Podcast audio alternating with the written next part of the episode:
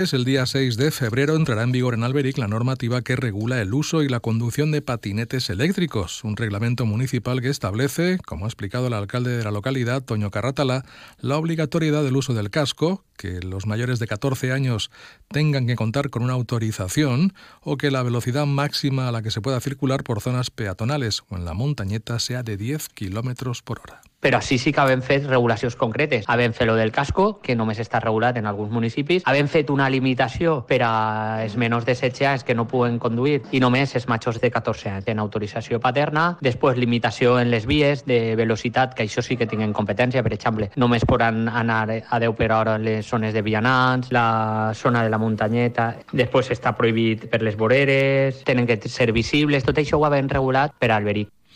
En carretera no podrán superar los 30 km por hora ni los 20 km por hora en los carriles bici. Tampoco podrán ir dos personas en un patinete y deberán estacionarse en los espacios destinados a vehículos de movilidad personal.